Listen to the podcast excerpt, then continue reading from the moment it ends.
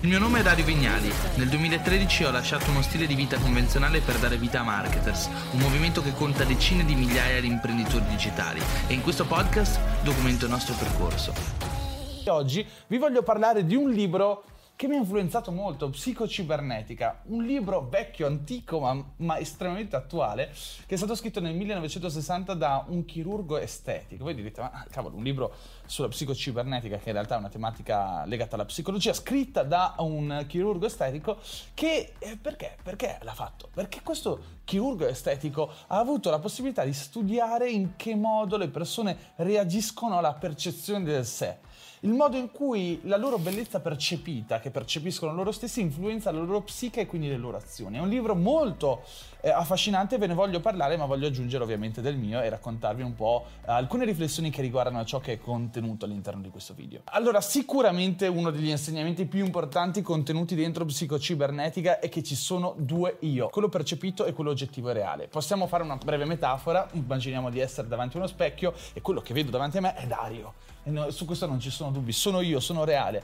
però quando non ho uno specchio a portata di mano c'è anche un io percepito e questo io percepito è l'insieme delle percezioni che ho su me stesso che se qualcuno di voi si occupa di marketing potremmo dire che è un po' il posizionamento che ho di me stesso. In che modo mi percepisco? Chi penso di essere, quali sono le qualità che mi, mi attribuisco e invece eh, i talloni d'Achille che penso di possedere. Questa cosa è potentissima. Che cosa significa? Significa che nel momento in cui io agisco sono influenzato per lo più non dal mio io oggettivo, che in realtà se vogliamo parlarne potremmo dire che è una scatola vuota perché ognuno di noi viene al mondo e non è che abbia un'identità definita. Quindi ognuno di noi nasce con l'opportunità di avere un foglio bianco davanti e di poterlo dipingere. Il problema è che molto spesso questo dipinto questo diciamo, insieme di colori che andiamo a mettere su tela, non sempre viene definito da noi. Infatti nel libro Maxwell riporta le storie sconvolgenti di alcune persone che vanno a costruire delle sorte di ferite, delle sorte di, delle sorte di cicatrici nella propria persona, perché abbiamo subito magari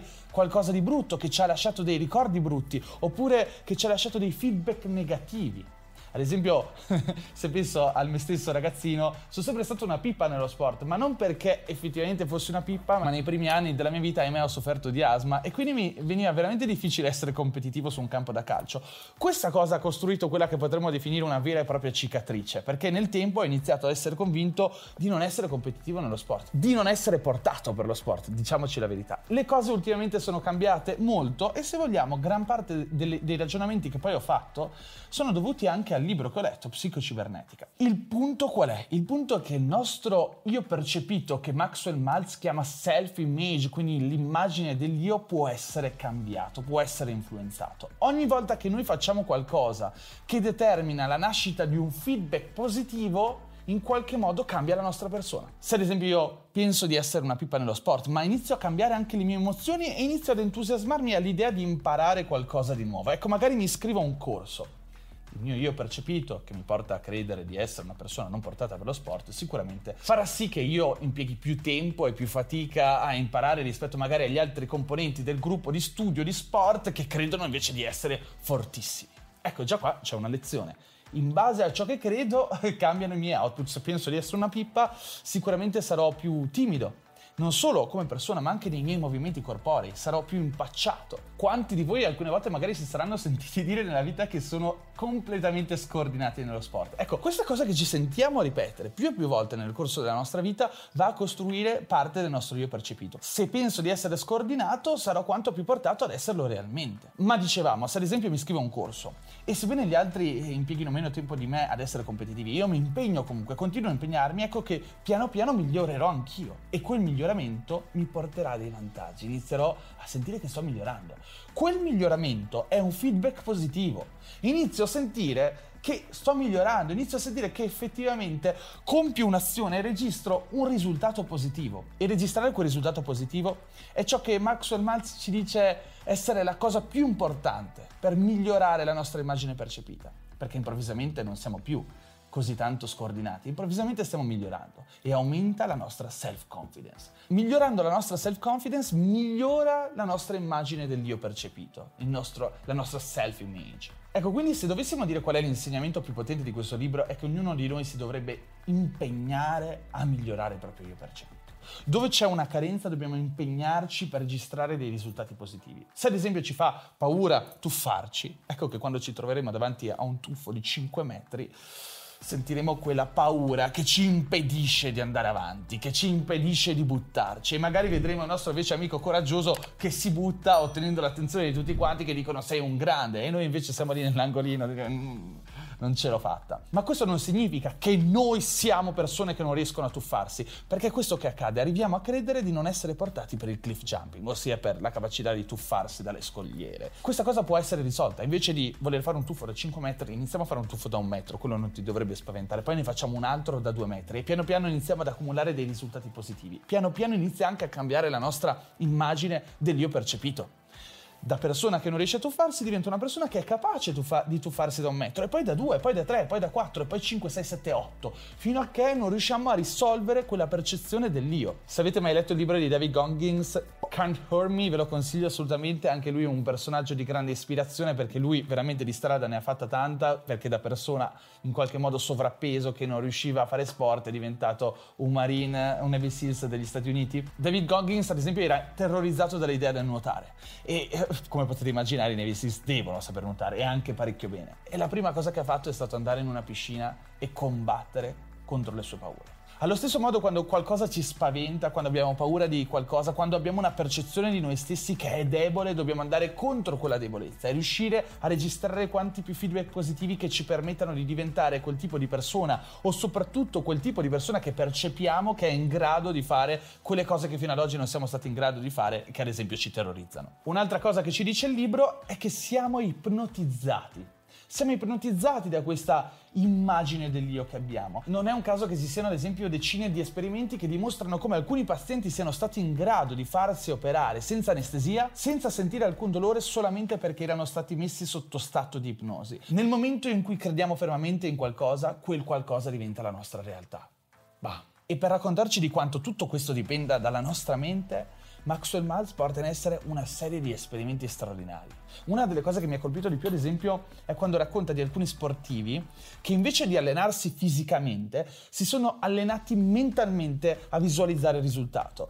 Invece che essere davanti a un canestro, a lanciare una palla e a migliorare tramite l'applicazione pratica delle proprie competenze sportive, questi sportivi sono stati messi in una stanza a immaginare di ripetere più e più volte un canestro e di riuscirci tutte le volte. E alla fine hanno preso questi due gruppi di sportivi, il primo che non si è allenato e il secondo invece che si è allenato solamente psicologicamente a visualizzare il risultato. E che cosa ne è venuto fuori? Beh, che alla fine coloro che si erano allenati a visualizzare il risultato, a immaginarsi nell'atto del riuscire a farcela, erano ben più allenati e preparati di coloro che invece non si sono allenati anche immaginare di riuscire a fare qualcosa ci dà quella self-confidence e va a influenzare la nostra self-image fino a renderci persone più portate a farcela davvero.